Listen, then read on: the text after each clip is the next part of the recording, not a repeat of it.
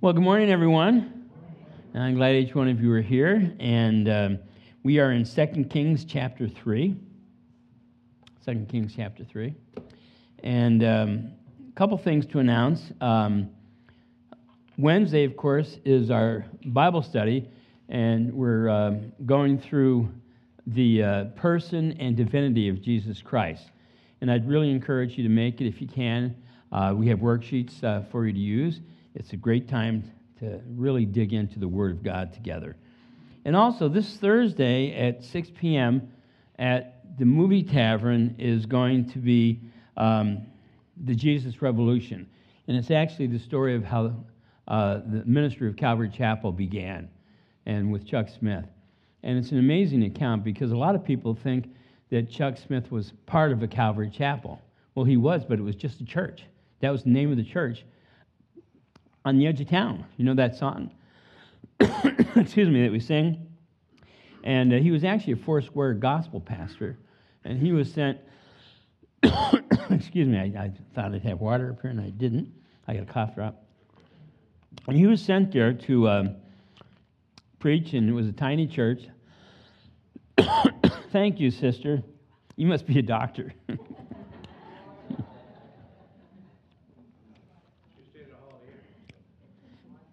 And, and anyway, um, it really was a, quite a ministry, and it was quite a miracle how the whole church came about. I don't want to dig into it because the movie points it all out. And it became an international movement of Calvary Chapel. They're all over the world. And literally millions of people have come to faith through the ministry of Chuck Smith. So if you're able to make it, um, that's when we're going. You have to call and make reservations um, for tickets. And it's um, you know, filling up pretty quick. So if you're able to, we'd love to see you there. um, and I think that's it as far as announcements are concerned. And um, let's pray. Father in heaven, we come before you in Jesus' name, so thankful for all the gifts of love that you've given us through your word and through um, other people and just through even some material possessions that we have. But the greatest gift you've given us is Jesus Christ. That through him we have eternal life, the assurance of heaven. And what a blessing that is. And I pray, Heavenly Father, as we break open these portions of Scripture, that they would minister to us, encourage us, and give us wisdom of direction of how we should live as believers. And I give you thanks. In Jesus' name, amen and amen. You know, um, there's a lot of times people say, I wish I spent more time in the teachings of the Word of God. And, um, but the re- reality is, is it's up to us. You know, one of the things that we've been talking about around our family for the past week or so is how easily involved we are in media ministries, especially the phone. I mean, how do I know? I just read these articles, but they say the average person spends five hours a day on their phone. You know, you this and this and this. Now, understand that the phone can be a valuable tool, but the internet on your phone is not necessarily a valuable tool, tool because it takes us off all over the place. And the point is, we as believers desire to spend more and more time with the Lord. Well, the Lord isn't in the phone, the Lord is in our heart. And we express that love relationship by being with Him. You cannot have a good relationship with anyone, anyone, whether it's a friend or a spouse, unless you spend time with them. And so, if there are things in our life, for instance, in human relationships, if there are things in our life that prevent us from spending quality time with this or that person, you know what we need to do? Remove it.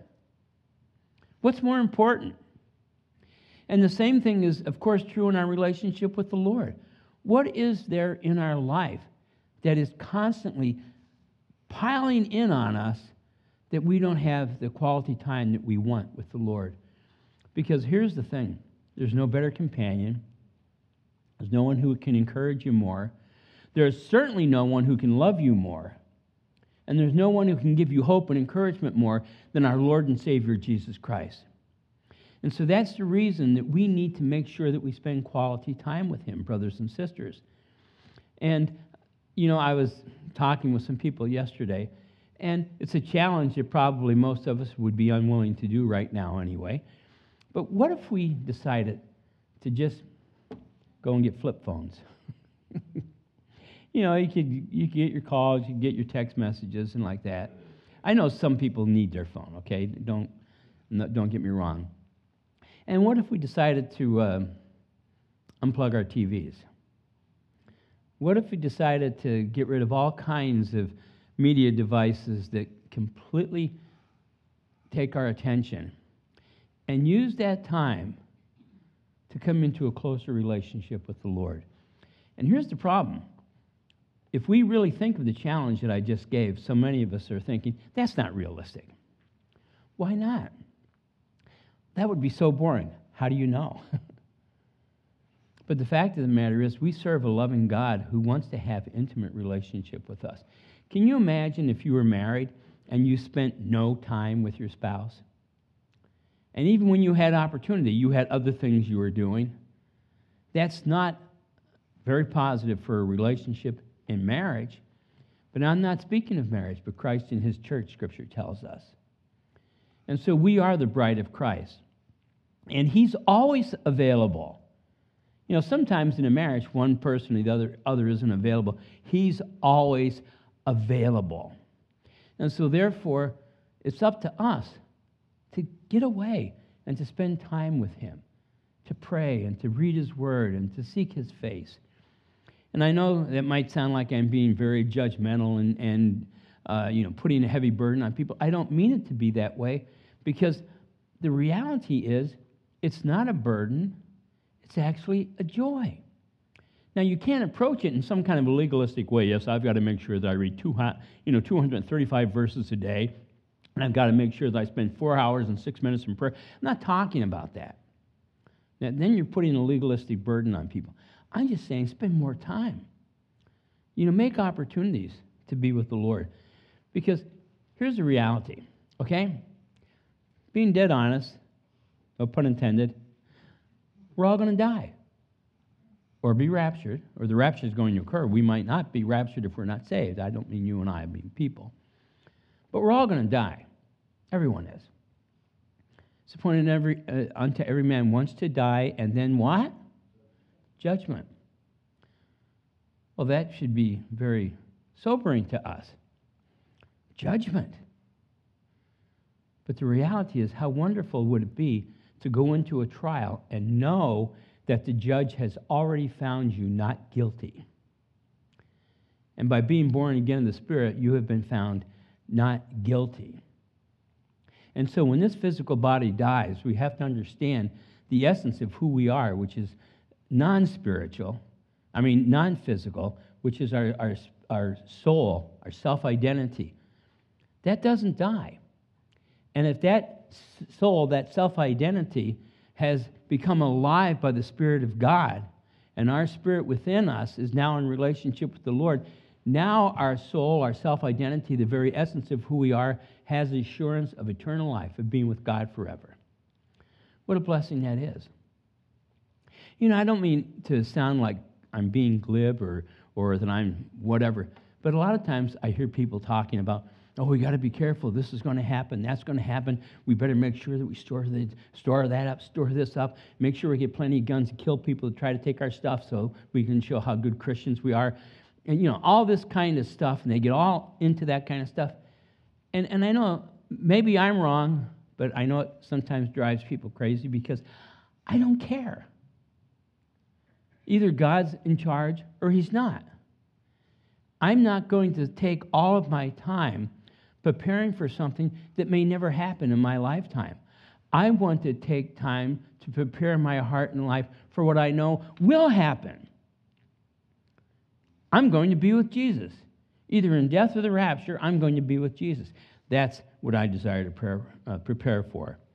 And you know, as we study the Word of God and, and we, we go right through the Bible, and I actually had someone uh, talk to me and say, say to me, I wish we spent more time on the words of Jesus if we got more time into the Gospels and the words of Jesus?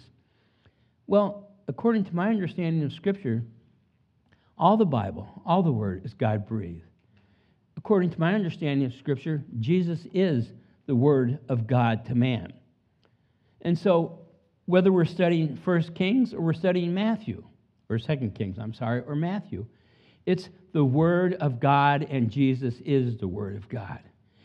It's His communicating to us of the kind of lives we should live because of the great promises that He's given us. Because the Word of God is so powerful, it's so awesome, it's so encouraging, it's so liberating. In 2 Kings, which is where we're picking up, chapter 3, Ahab has died at this point. Now, Jehoram, the son of Ahab, became king over Israel and Samaria in the 18th year of Jehoshaphat, king of Judah, and he reigned 12 years. And if you go back and you compare the reign of Jehoshaphat with Ahab and stuff, all these numbers line up perfectly. Verse 2, and this is talking about Jehoram. He did evil in the sight of the Lord, but not like his father and mother, for he put away the sacred pillar of Baal uh, that his father had made. Nevertheless, he persisted in the sins of Jeroboam, the son of Nebat. Jeroboam was the first king of the northern kingdom when they separated. And we'll talk a little bit about that in a moment. Who had made Israel sin. He did not um, depart from them. Now, Mesha, king of Moab, was a sheep breeder, and he regularly paid, uh, the, paid the king of Israel 100,000 lambs and the wool of 100,000 rams. Amazing. But it happened when Ahab died that the king of Moab rebelled against the king of Israel.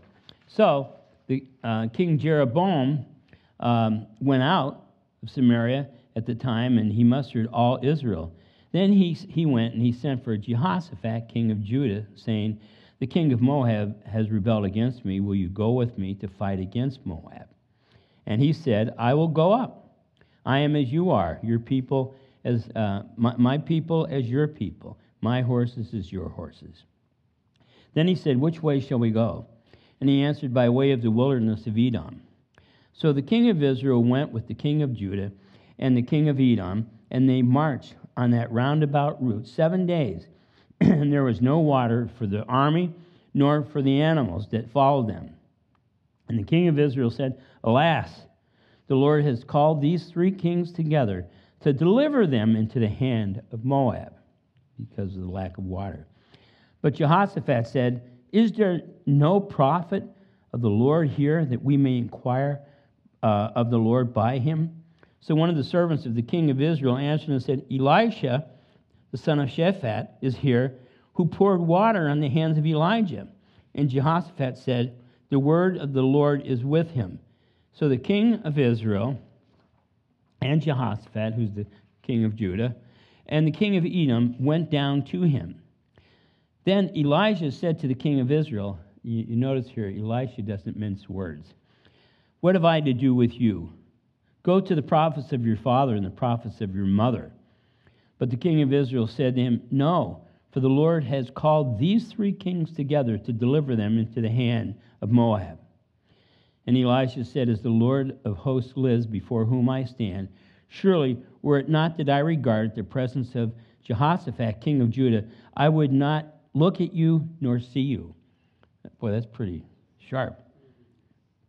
Verse 15. But now bring me a, music, bring me a musician. Then it happened when the musician played that the hand of the Lord came upon him, on Elisha. And he said, Thus says the Lord, make this valley full of ditches so thus says the Lord You shall not see wind, nor shall you see rain, yet the valley shall be filled with water, so that your cattle and your animals may drink. In other words, he's talking about a miracle here. It's not going to be a rainstorm. It's not, you know, all the things that accompany a storm, wind and so forth. None of that. Just boom, dig those ditches, and, and somehow water is going to flow in from Edom. Verse 18.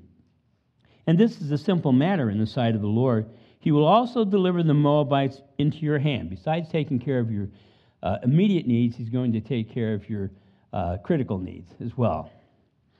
Also, you shall attack every fortified city and every choice city, and shall cut down every good tree, and stop up every good spring of water, and ruin every good piece of land with stones. Now it happened in the morning when the grain offering was offered that suddenly water came up uh, by way of Edom, and the land was filled with water. All those ditches were filled with water. And when all the Moabites heard that the kings had come to fight against them, all who were able to bear arms and older were gathered and they stood at the border. So at this point, it just it seems like the Moabites are just realizing what's happening because they were coming around the southern border of the Dead Sea, and so they were it was a surprise. So they just now found out, okay, we're going to go out and meet Israel. Verse 22. Then they arose up early in the morning, and the sun was shining on the water, all the ditches that were filled, the water. Uh, and the Moabites saw the water on the other side as red as blood. And they said, This is blood. The kings have surely uh, struck swords and have um, killed one another. Now, therefore, Moab to the spoils. So, when they came to the camp of Israel, Israel rose up and attacked the Moabites so that they fled before them, and they entered their land, killing the Moabites. Then they destroyed the cities, and each man threw a stone on every good piece of land and filled it, and they stopped up the springs of water, and they cut down the good trees. But they left the stone of Kir Haraseth. Now, what that means, the stone, it means the wall. So that city kind of remained intact. However, uh, with the, the slingers, um, they surrounded and they attacked it. You know what slingers are. They're like a slingshot, throw stones. And when the king of Moab saw that the battle was too fierce for him, he took with him 700 men who drew swords to break through to the king of Edom. He, he was thinking he was going to go to the king of Edom for help, and the king of Edom was actually with the northern and southern kingdom to fight against the Moabites. So he, he didn't get it. But they could not. Then he took his eldest son, who would have reigned in his place, and offered him as a burnt offering upon the wall, those stones we just read about, uh, on, on the wall. And there was great indignation against Israel. So they departed from him and they returned to their own land. Now, Jeroboam, the son of Ahab, um, he made an attempt to do what was right, but he didn't go far enough. In other words, he put away the sacred pillars of Baal of his father and also the worship of his mother. He put those away, which involved human sacrifice. And so he thought he was doing well to go back to Jeroboam. But we have to remember when Jeroboam separated from the southern kingdom, he was so afraid that his people going back to worship in Jerusalem might turn against him or might unite with the southern kingdom that he decided he was going to set up places of worship in the northern kingdom, one in the central part of the kingdom, one in the northern part of the kingdom, and it was going to be Baal worship, like the you know the, the calf that they built that they said brought them out of Egypt when they were in the wilderness. Now, his worship did not include human sacrifice. It was um, a form, he thought, of, of actual worship of Yahweh. But of course, he was being completely disobedient to the Lord because you can't worship Yahweh in uh, any other way than the way he determines. And you can't put any other name on him than the name that he has determined. So uh, he, he, he didn't do, you see what I'm saying? He wasn't doing what Ahab and Jezebel did. I mean, they were, I mean, they were just gross in their idolatrous, you know, sacrificial worship. But he didn't go far enough. He should have gone back to David and to his teachings, not to Jeroboam, beginning of the southern kingdom, because he was still hanging on to a lot of that false worship. And I couldn't help thinking, it's like so many Christians today who want to be part of denominations. They want to be part of a, of a church that says we believe in God. They sing even some of the old hymns and they have a form of godliness, but you know that verse that says denying the power of. But they don't stand 100% on the Word of God. You know, there are so many people, and I'm not trying to get into any political thing or anything like that, but there are times that you, you listen to um, some of these famous movie stars and some of these famous people, and they talk about God and they talk about being born again, they talk about being Christians And then they turn right around and, and talk about supporting abortion and, and you know, all kinds of other things. And you're thinking to yourself, well, wait, there's a disconnect somewhere here. This is the disconnect we're talking about here. You can't just go back to Jeroboam where there's a form of worship of God. You've got to go back to David where there's a pure worship of God. And that's what we need in the churches today. I mean, you have so many churches that are all about everything, but standing squarely in the Word of God. I mean, I've shared with you many, many times the reason we go right through the Bible is that's the one time I know I'm teaching the truth. Because if I'm, t- you know, teaching my own doctrines and my own dogmas and my own ideas and philosophies and so forth, maybe what I'm teaching would be biblical and would be right, and maybe it might not be. I mean, that's how all these denominational doctrines begin. How is it that we can be so separated, even in the church? You know, you have charismatics, you have Pentecostals, you have, you know, you have Calvinists, you have Arminians, you have all kinds of stuff. And I'm not saying they're not born again, I'm not saying they're not saved. But what causes all those differences is not just sticking to the Word of God. They'll take a portion of Scripture and they go off on it. And they make that almost their whole dogma and their whole doctrine. Where the reality is, we've got to go all the way back to the beginning, to the Word of God itself. We have to stand on the Word and the Word of, uh, alone. Because uh, what we find here is that the people of the, the, the, uh, the northern kingdom of um, you know, Israel, he thought he was doing a great thing by going back to Jeroboam. But he wasn't going back far enough because it's not enough. And we have to make sure that we follow the Word of God and that alone. Now, Mesha, king of Moab, he thought that this was going to be an opportune time to rebel against Israel because Ahab had died, and uh, he, the, the, well, you, you figure 100,000 sheep as a token every year, 100,000 ram, you know, uh, wool of the rams. That's a, a, whole lot, and so it was quite a um, quite a burden that was put on the Moabites. And so when Ahab died, and this is after Jezebel died as well, um, we find that he wanted to rebel by saying, Hey, I'm not paying this tribute any longer. And so when he stopped paying tribute, we find that the um, king of the southern of the northern kingdom, he thought, well, I'm going to do what I can in order to cause him, force him to pay tribute again. And so he asked for Jehoshaphat, you know, the king of Jerusalem, to also go along with him, with Jehoram. And so they went out against the Moabites. Now understand, the Moabites were bad people. The Moabites had awful pagan you know, practices. They sacrificed children. They, I, I don't even want to get, get into all the detail of how pagan their sacrifices were. So God did want them to be taken under control.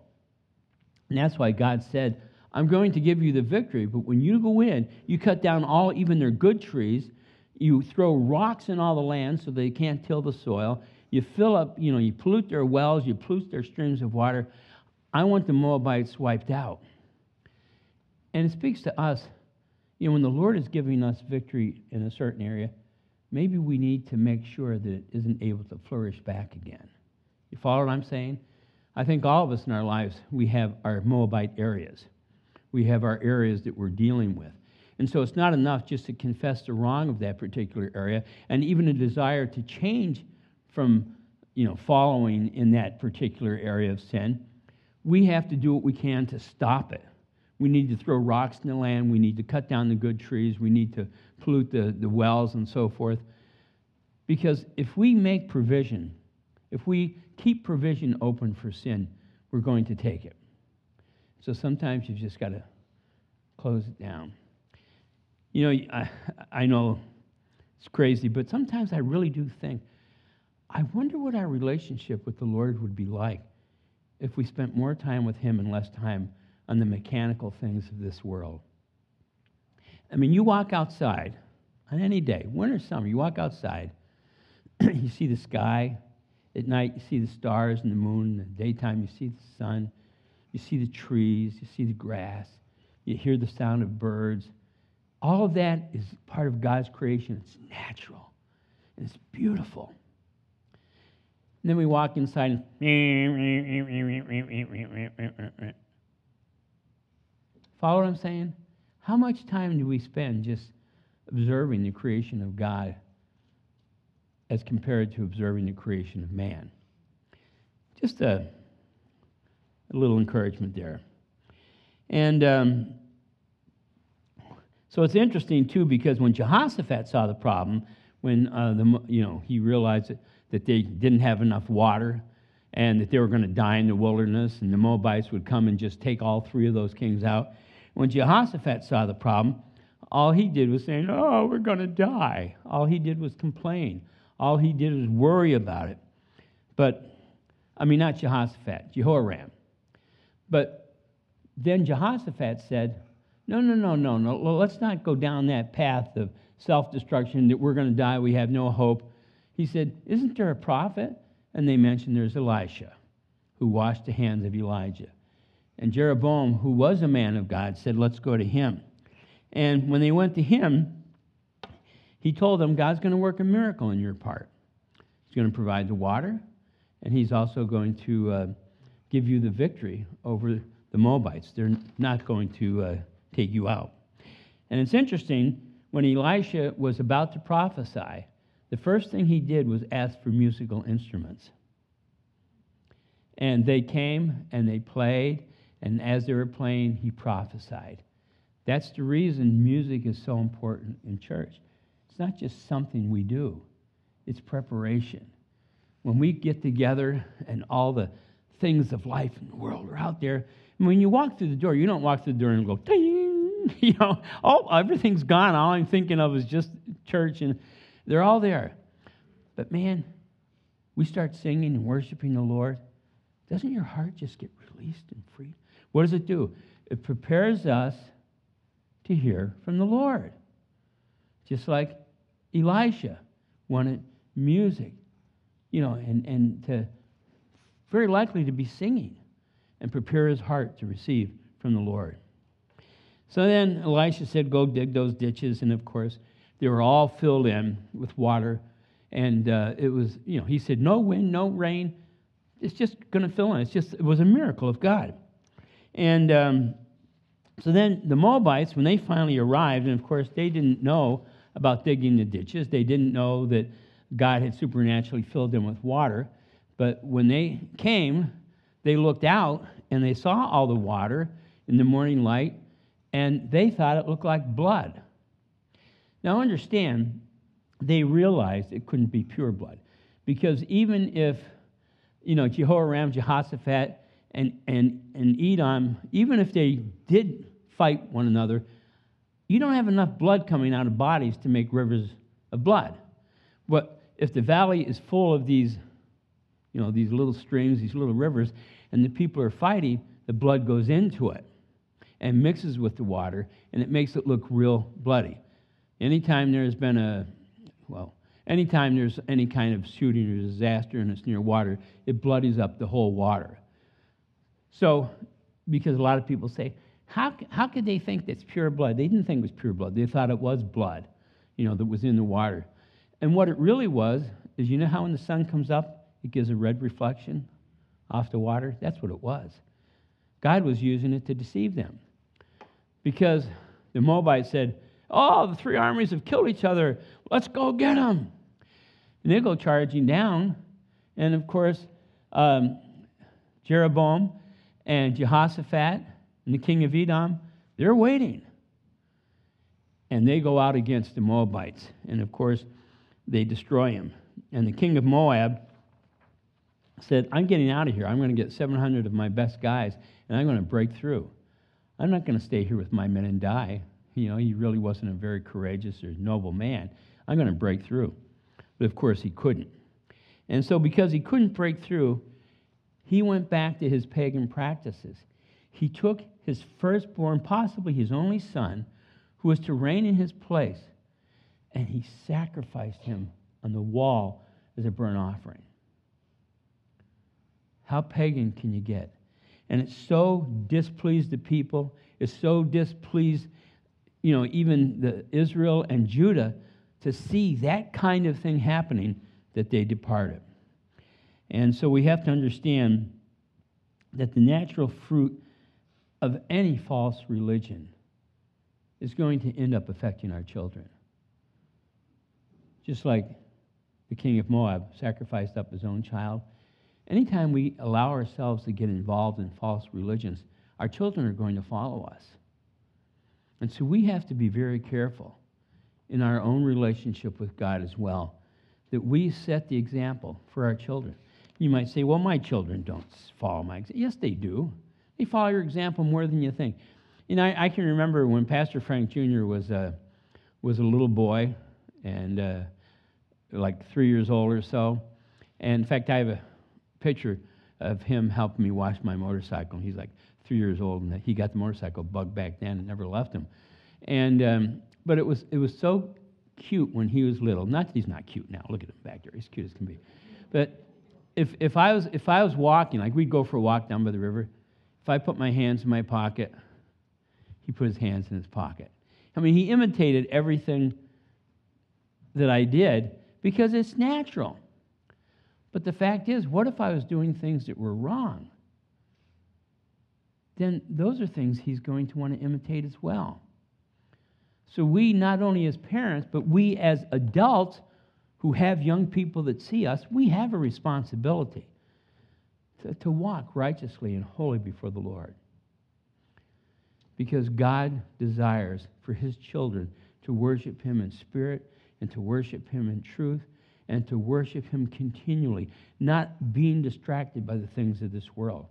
Because the things of this world come right in and grab a hold of you and shake you and want to take your attention. You know, how many of us don't know about, um, you know, that train disaster that took place in Ohio and, you know, that big cloud went up with all that um, junk in it and stuff like that. How many of us don't know about what's happening in Ukraine? How many of us don't know about what's happening here and what's happening there? All these crazy things are happening. But the reality is, God is not caught off guard by anything. And the Lord's promises are not affected by anything that this world does. You have to realize that. God has made promises to you and I. And He said, Pray that you're counted worthy to escape all these things that are coming upon the face of the whole earth and stand before the Son of Man. It's obviously talking about the rapture. You really believe in the rapture that strongly? I sure do. Because it's in the Bible. And we have theophanies even in the Old Testament. So we have to understand we're just seeing what the Bible prophesied in the times in which we're living. And so when we see all these things happening, we can't be like this. Oh, look at that disaster. Oh, look at that disaster. Maybe I should do this. Maybe I should do that. We should be looking up. Come, Lord Jesus. Come, Lord Jesus. Now, I'm not saying we have to be stupid. You know, if I know my water's going to be polluted, you know, I'm going to do something about it. I'm going to go out and buy, um, you know, a lot of bottled water or, or whatever. You know, but that isn't our focus. Our focus has to be on the Lord, and that everything that's happening in this world is by His design. And we're coming to that place, brothers and sisters. I believe it's so close closer than we think that, his, that he's coming for his church. And that's the reason I love it when we have Communion Sunday, because communion is such a sign and example to us of um, what God has given as a promise to each one of us. Because Jesus said, as often as we eat of this bread and drink of this cup, do it in remembrance of me. What do we remember? Well, remember that his body was broken he took on all of our transgressions. He took on himself all of our sin. And then his blood was shed as a purifying wash of all sin for mankind. So when we eat of the bread and drink of the cup until his coming, we do it, as it, as it says, in remembrance of him. And what a blessing it is, because this world is crazy. We take communion, it's security. It's the promise of God. You know what I'm saying? So if I have my brothers come forward, or. Okay, here they come. I thought they were hiding on me.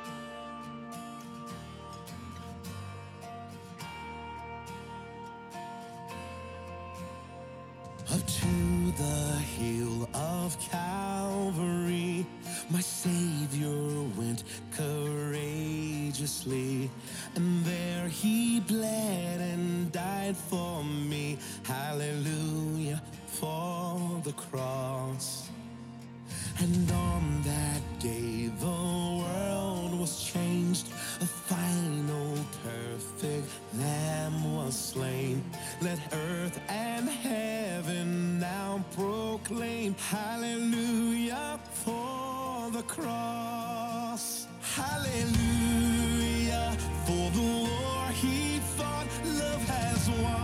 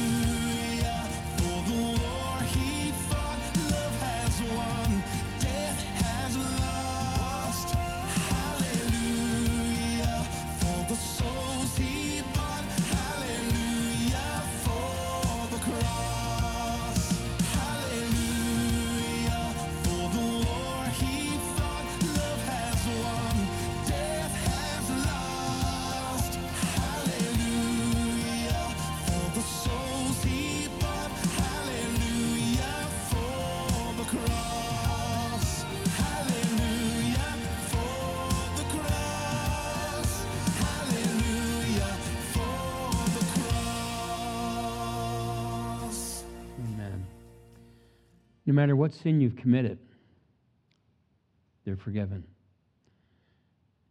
No matter what sin you have committed, they're forgiven in Jesus Christ. You need not carry the burden of that sin any longer. The burden's been lifted and the burden's been removed by the blood of Christ. So therefore, eat and drink and be so thankful for what your God has done.